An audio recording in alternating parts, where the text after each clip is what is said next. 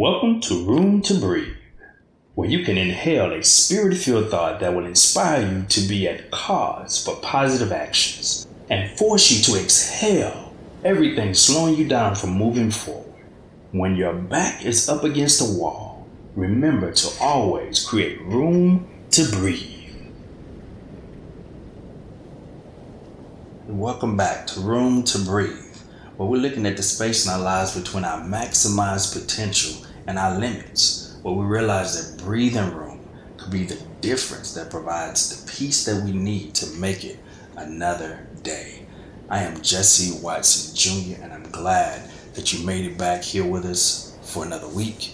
Remember, you can always catch us every Sunday at 9 a.m. Central Standard Time and again at 4 also on Wednesdays, right here at I Need a Word Radio.com. You can also catch us on the TuneIn app, as we said before, I Need a Word, and anywhere that you get your podcasts, including Spotify and Apple Podcasts. So this week, we're looking at, you know, what is the trigger for this week? And the trigger for this week is fear. And what is fear?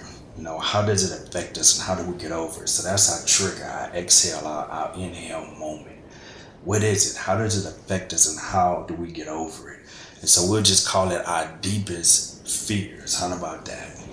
This week's scripture that we're going to lean on is 2 Timothy 1 and 7. It says, For God has not given us the spirit of fear, but of power, love, and a sound mind. You know, when I was working in corporate America, I saw this movie. Plenty of probably seen it before, Coach Carter. And there's a scene in the movie where a young man just spit the lyrics of this poem and it really hit me. So I went and looked it up and realized it was by Marianne Williamson. And I printed that poem out and I put it on the wall when I was working in corporate America, like I said, because I looked at that every morning after I would get in, I pray, you know, do my devotion, kind of get myself together. And I look at that poem to kind of help me keep myself in check. So I want to share that poem with you. The poem simply goes like this Our deepest fear is not that we are inadequate. Our deepest fear is that we are more powerful beyond measure. It is our light, not our darkness, that most frightens us. We ask ourselves, who am I to be brilliant, gorgeous, talented, fabulous? Actually, who are you not to be? You are a child of God. Your plain smile does not serve the world. There is nothing enlightening about shrinking so that other people won't feel unsure around you. We were born to make manifest the glory of God that is within us. It's not just in some of us, it is in everyone. As we let our own light shine, we consciously give other people permission to do the same. As we are liberated from our own fear, our presence automatically liberates others. So that poem really did something for me. It really sparks something in me every day to really remind me how to walk and kind of live without being so fearful of different things, new things, that type of stuff. So, as we jump into this week's show, we start off with when you hear the word fear, exactly what is it that comes to mind? And for many, it might be a lot of different things. Say scary movies, right? Being home alone, being out late by yourself, losing a job, being attacked, uh, spiders, and any other dreaded creatures, bugs that are out there. There's a lot of different things that come to mind. However, most of us don't think about God when it comes to fear. Most of us don't think about that. So today, we will explore the thought, at least a little bit, and hopefully get ourselves on track to a new mindset. So now, there are so many odds that are against us that we must spiritually and mentally be in the right position to keep pressing towards the mark. So, what is fear? So, I went and pulled up Webster's dictionary. So Webster's gonna help us today. It says fear is feeling. Fear is a feeling of alarm caused by the expectation of danger, pain, disaster, or the like. Fear is a feeling of alarm caused by the expectation of danger, pain, disaster, or the like. So, in other words, fear is when you expect something bad to happen to you. Wow. Is when you expect something bad happen to you. That's our trigger. So, in saying that, it causes you to panic or freeze up in many different situations because that's what fear can do. And sometimes this pause in our lives keeps us stagnant for so long that fear becomes the norm. So I want to look at how we deal with that today. So here we have the Apostle Paul, because we're talking about Timothy, sharing his thoughts with Timothy. That's that's his mentee, because he knows how Timothy feels right now in this moment. See, Paul is in a Roman prison, and he's written this letter to Timothy. And at this time, he knows that he's close to his demise. He feels it, and Timothy feels the same way. He understands that his mentor, his father in the ministry, is about to meet his demise. At least he feels that way. Why? Because he's convicted as a follower of Jesus Christ. And Timothy will have the responsibility now of carrying the torch on his own. So it's something that he's not used to. So Paul wanted to encourage Timothy in his faith and remind him of what was truly important. What, what's the mission at hand? What do you have ahead of you? So now, can you picture Timothy reading this letter over and over again? For these were the last words of his mentor. This was it. He didn't get anything else. And got to keep in mind, he was reading a letter that Paul had already written from prison. So the key factor here is that Timothy didn't have the option of even saying no. It's like, hey, wait a minute, time out, pause. I don't know if I'm the one. Hey, can we get somebody else? Can you give me a little bit more time? He didn't have the option to even do that. He didn't have the option of saying no. So now watch this. At first, Timothy was extremely fearful because in this moment, who wouldn't be? But he was fearful because of his age, because the elders in Ephesus at the time they looked down on him because of his age. He was so young. So this caused him to be ineffective in correcting some of the problems in the church of Corinth where Paul sent him there. So fear set in because he felt inadequate. He felt like he couldn't do it.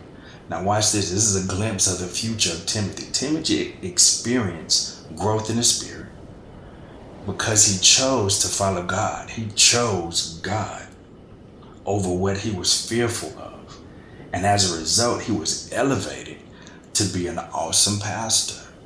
So, how did we get there? What what did that look like? Well, first, let's start at the beginning. Fear will paralyze you. So if you must fear, guess what? Fear the Lord. If you must fear. So now let's look at how fear paralyzes you. Because again, we're talking about our triggers and what we need to exhale, what we need to get out.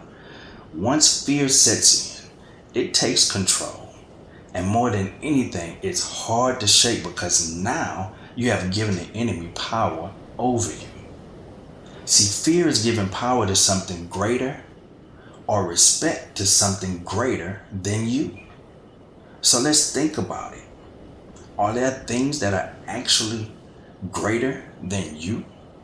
Are there things that you fear that are greater than you? Regardless to your answer, watch this nothing is greater than God. Nothing. See, God has not given us the spirit of fear. That's what the text says. So, what does that mean? By definition, the spirit is basically the will. Now, if I had time to break it down, I would. I'm sure some of the theologians they'll go back, they'll fact check it, what have you. But the basic definition of the spirit is, is really the will. And I shared this before that your will is your mental ability to carefully choose your next course of action. So, in essence, God is not giving us the mental ability to choose to be alarmed because we expect danger or pain. Wow, he didn't give us the mental ability to choose to be alone because we expect danger or pain. That came from somewhere else. Now watch this, follow me. First, First Chronicles 28 and 20. David said this to Solomon, his son.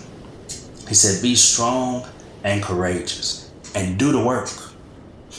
He's very specific. Be strong, courageous, and above all, man, just do the work. Don't be afraid or discouraged, for the Lord God, my God, is with you. Not just the Lord God, my God is with you. He will not fail you or forsake you until all the work for the service of the temple of the Lord is finished.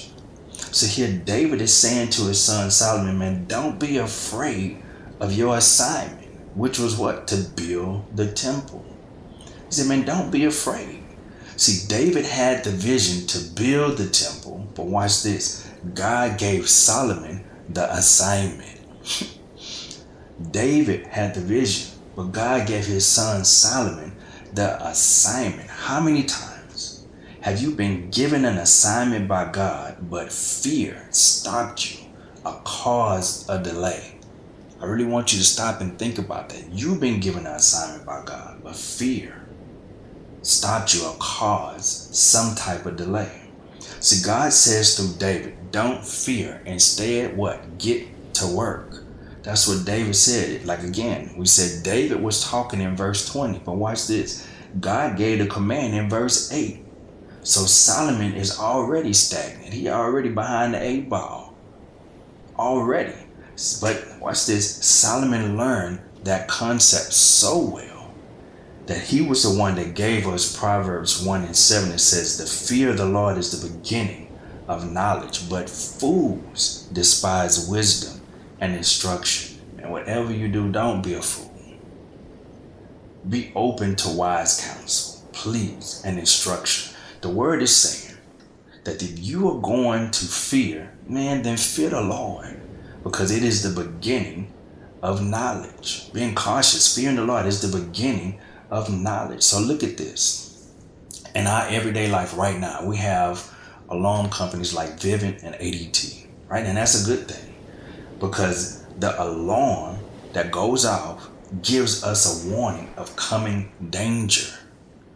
Whenever that the wires trip, whatever it is, it gives an alarm, a warning of coming danger. And it puts us in a position to make decisions while automatically alerting the proper authority who has the power to protect us from danger. That's what these alarm systems do. They give us an alert so we can make a decision while at the same time they're alerting the proper authority who has the power to stop things, shut things down. So watch this. This is how God works too. When a potentially dangerous situation surfaces, your body sets off an alarm even before fear kicks in. Watch how we break this down. You know that you're there because you begin to question your ability to handle the situation. That's doubt. You begin to question your ability to handle the situation. That's the alarm in your body going off right then. And it isn't until you determine that you are inadequate to deal with that fear, that you are inadequate to deal with whatever it is that fear actually sets in. That's when it says, and when you determine that you are inadequate because we're lining up with the definition. So, but watch this when you know God for yourself, and once your alarm goes off, before fear sets in your body, naturally alerts the proper authority. God is already alerted. Who can, without a shadow of a doubt, handle and will handle your alarm? God. So, fearing God is just the tip of the iceberg it launches in you into trusting God and understanding his power. So now what are we saying? Man, you have to learn how to trust God and his word to get the power. Now that we're in inhaling now, you got to be able to learn. In essence, Paul was telling Timothy that if he had trust in God to accomplish his mission, he just needed to trust him. And he could accomplish his mission No one or nothing signifies power like God. So let's think about it real quick. Who made the heavens and the earth? Who created man from dirt? Who raised man from the dead? God. So no one has power like God has power. But in order to get access, you have to trust God and His Word. So follow me, Joshua 1 and 8. He said, Man, do not let this book of the law depart from your mouth, but meditate on it day and night so you may be careful to do everything written in it, and you will be prosperous and successful. So, this verse sets the foundation for the formula for success in anything that you do. Trusting in God, who has all power, puts you in a position where you don't have to fear. So trust in God and stay in His Word, live in His Word, be His Word, and be obedient to His Word. And there is nothing that you can't do. See, Joshua and work, Joshua 1 and 8 is like it's like a homework assignment. There's something that we must do in order to experience success. However, as you know, many of us, whether we admit it or not, a lot of folks we don't like to do homework because we know our children don't like to do homework. We want somebody else to do the work and we just get the information from them. Or better yet, we just take credit for something that they've already done.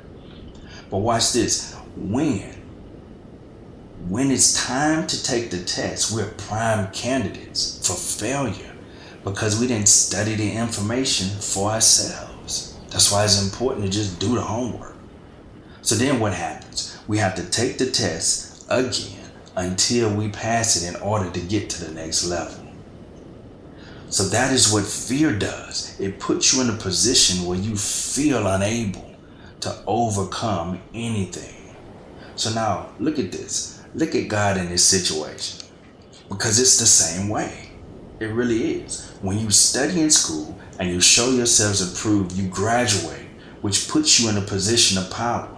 The Word of God is very simple. It's the same way. Watch this. Look at Genesis. Genesis 46, 3 and 4.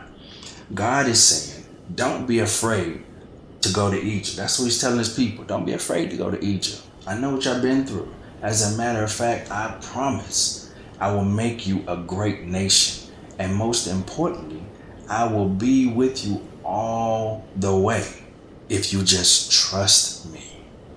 God is basically saying, I will give you authority. That's what he's saying, but we just got to get to the point of trusting him. And this takes me back to a point from last week's show.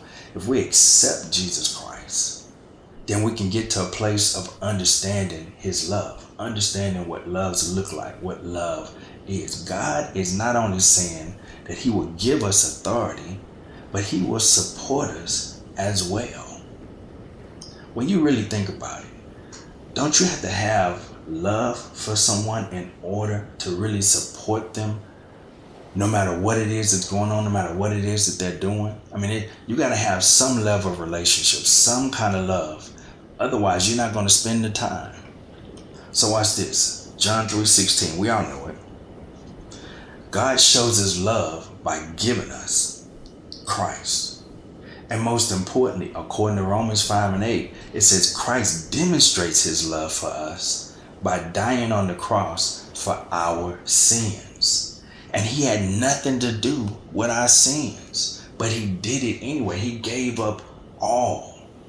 That's love.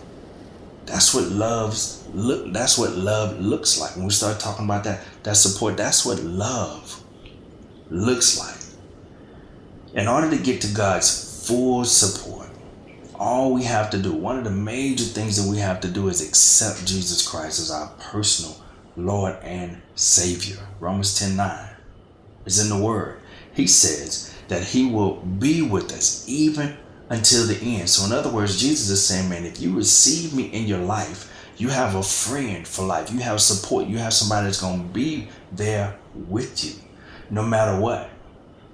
So, what does that mean for us? That means that we need to recognize that the Holy Spirit will keep our minds righteous. So how does that kick in? Well, look at this. 2 Corinthians 3:17. What does it say?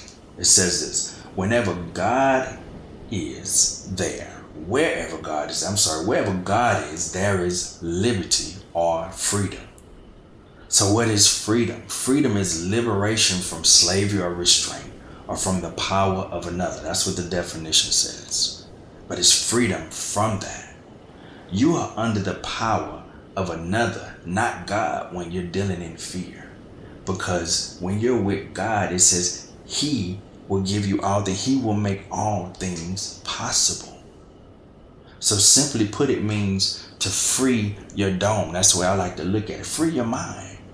Because freedom is a state of mind at the end of the day. Once you get to a mental position of freedom, you have a sound mind. Who gives you that? Man, God gives you that. God gives you that through the Holy Spirit. So the word says, where the Spirit or the will of the Lord is, there is liberty. So look at Galatians 5 16 and 17. It says to live by the Spirit. That is a direct command from God.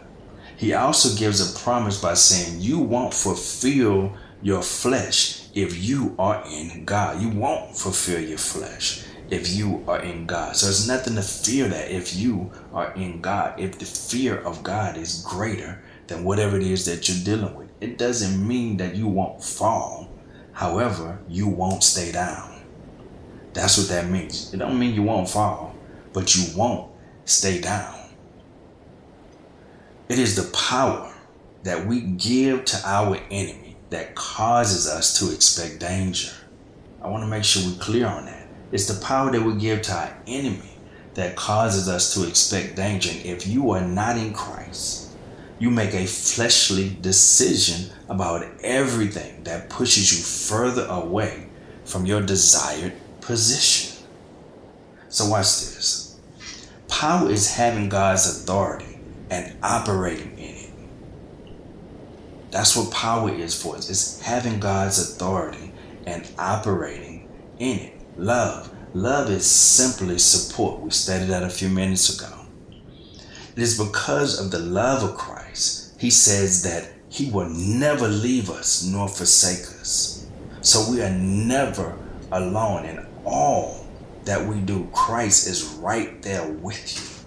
He's right there with us saying, man, you can do it. Keep going. Don't stop when it comes to having a sound mind, that's just having assurance. Having assurance.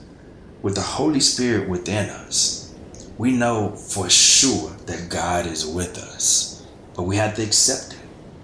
But having the Holy Spirit, we know for sure that God is with us. That's assurance. The Bible says that we are sealed by the Holy Spirit. We locked in. We sealed. That's a covenant my deepest fear is doing wrong by God when I know better. If I can just be honest. Why don't most people, why don't most of us, especially Christians, act like it all the time? Why? Because fear is what we are fearful of what people think about us and the categories that they place us in. That's why.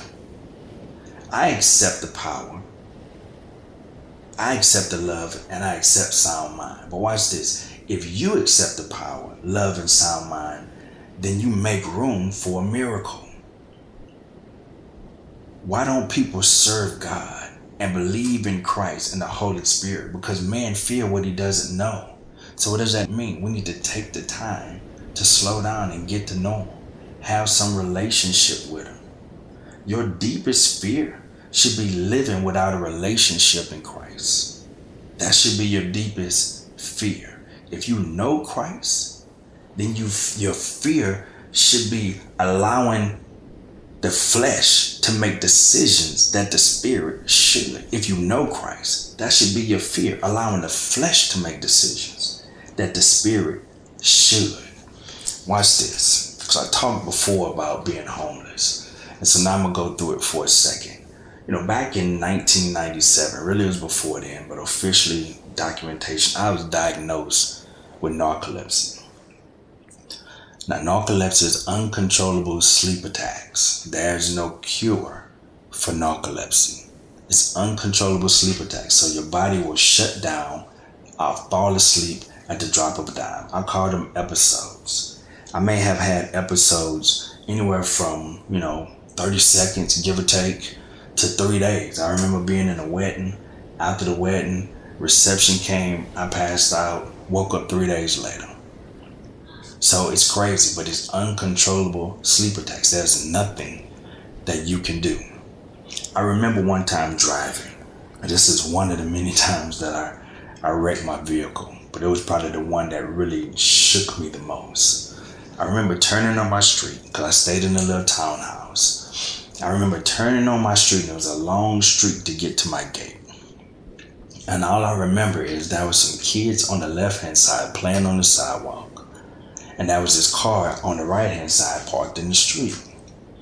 Now I blanked out, just boom. And when you have these episodes, you don't remember anything, you don't feel anything while you're in the episode. So I blanked out, I passed out, went to sleep. I remember waking up and my car was slowly rolling. And I looked in the rearview mirror and the kids to the left were still playing but that car on the right was towed up. And I was like, man, that car towed up. So I got to my gate and I turned to go into my gate and I heard this noise on my vehicle. And so I got out and looked and my vehicle was totaled.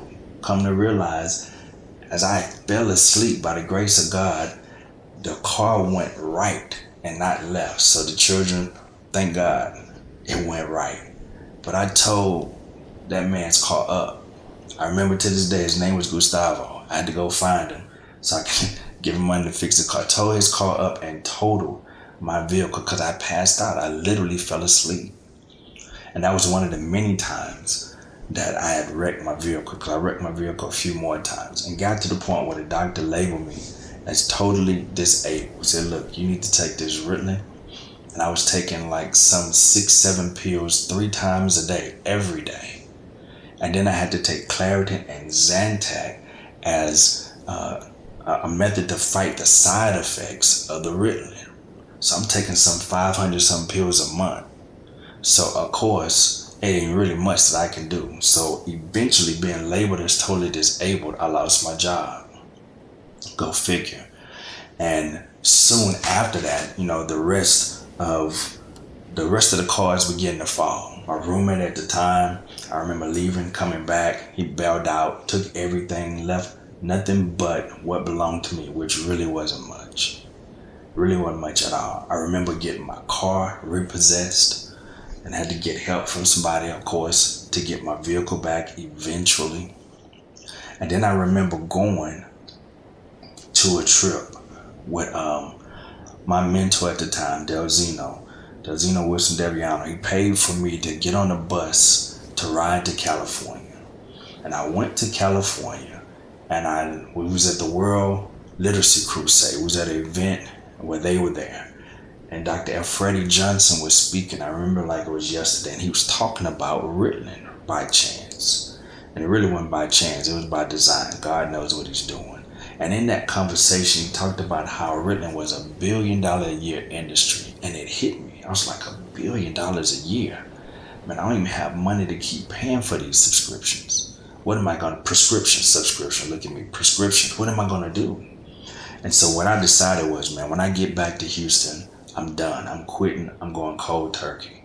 Now, that ain't something that you're supposed to do. Because, of course, Ritalin could have the same effects, really almost as being on cocaine. It's, it's a really addicting type drug because it's supposed to be a stimulant for folks like myself that had narcolepsy, but it's supposed to be a depressant for folks who may have had ADD, ADHD. So I always question how does a drug know what to do? But anyway, 1999, I come back and I was like, man, I'm done. I'm not taking these pills no more. So a year and a half goes by. I lose my job I was working at MCI at the time. I lose my job, short term disability kick in. Then before you know it, they said, You're done, you're out.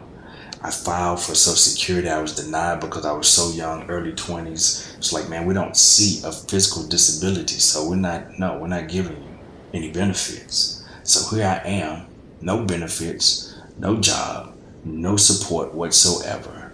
I mean, I'm in a crazy place where nothing but fear sets in. And I remember sitting in my living room and I had the audacity to have a conversation with God and say, look, either something is about to change or you're about to take me out. And obviously God has a good sense of humor because here we are having this conversation, right? So God spared me. He, he gave me opportunity of a lifetime to continue to experience this thing called life. So I was kicked out, evicted from my place, and I went homeless.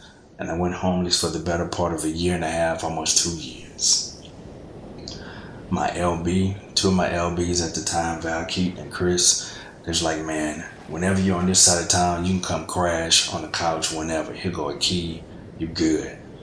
And that that that did wonders for me, for real. It really did.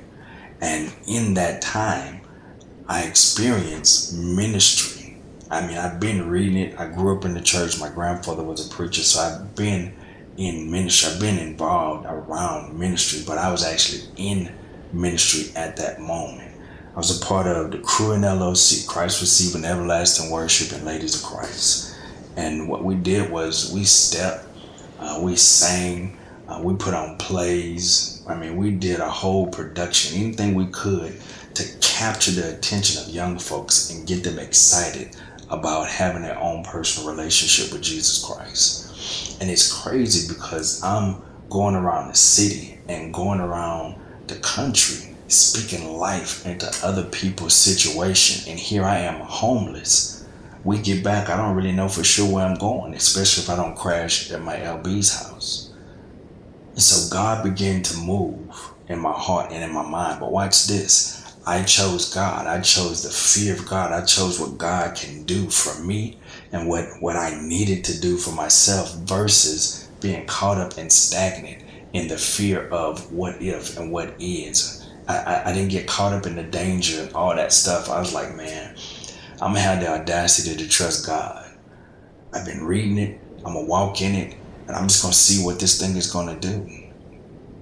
So one day, one of my other LBs, Jamal Myers, he gave me a call and he was like, Look, man, me and my wife, his wife at the time, we just bought a house, and we're not asking you, we're telling you that you're coming to stay with us. We got a room for you. And so that's one of those look at God moments, right? And so I went ahead, obviously, I accepted. They didn't want anything from me, but man, I, I did everything. Clean up, whatever it was I needed to do until I got to a place where I can make money.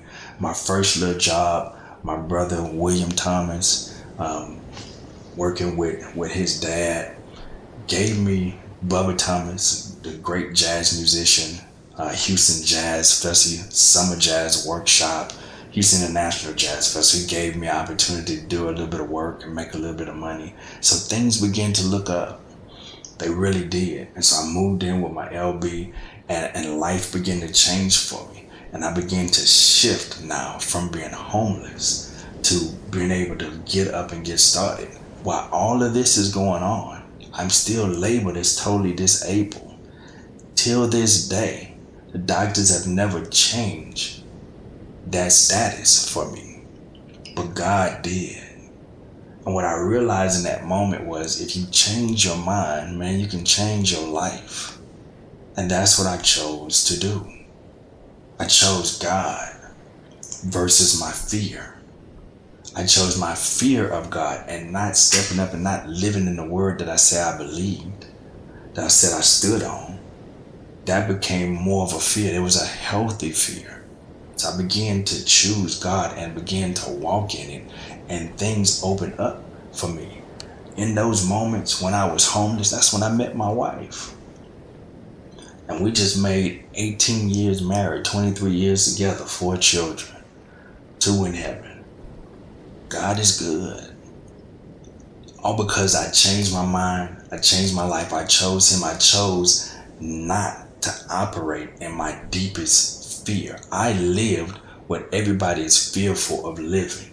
Being at the bottom, having nothing, being homeless. I've already lived it. That whole idea of being prideful, I, that's gone for me. Plus, I understand clearly that pride comes before destruction. I've lived it. So I'm no longer there. So, what am I saying? What I'm saying is, we all have to get to a place where we embrace the light. You have to accept the power within you and use it. Receive the Lord as your own personal Savior. Receive Jesus Christ. Receive the love of Christ who wants to help you, especially in your time of need. And allow the Holy Spirit to be your conscience, to be your guide, and keep your mind in order. He says, Man, I protect your heart and your mind in Christ Jesus. You just got to get to the place where you accept it and walk in it. It is at that point you will no longer be stagnant, but actively using the authority in you with all of the support you need and with the assurance that you can do whatever you put your mind to. Whenever you find yourself in a situation where that alarm goes off, recognize. When you have doubt, recognize that's that alarm going off. And before fear kicks in, you need to step back and create room to breathe and say, okay, you know what? I choose Christ. I choose to be more fearful of not following, not accepting, not walking in Him than anything else that could possibly come my way. Look, I wish you the best. I pray that this was a blessing for you. Uh, it's definitely a blessing for me to be able to open up and share. Look, if you need to reach out to us, you want to get in contact, the best way to do it, you can shoot me an email. I'll give you my basic email address. It's J Watson, T as in Tom, W as in Watson, G as in God, J Watson, T W G, the number five at gmail.com. That's the best way to reach out. If you want to have any questions, want to do some invites, you have some ideas about the show, you have some critiques, you have some ideas about what we can do better, we're open to it. And just remember, you can, again, you can always find us here at I Need a Word Radio every Sunday, 9 a.m. Central and 4 p.m. on Sundays and on Wednesdays. We look forward to visiting with you, you visiting with us again. We thank God for you, and I wish you the best. God bless.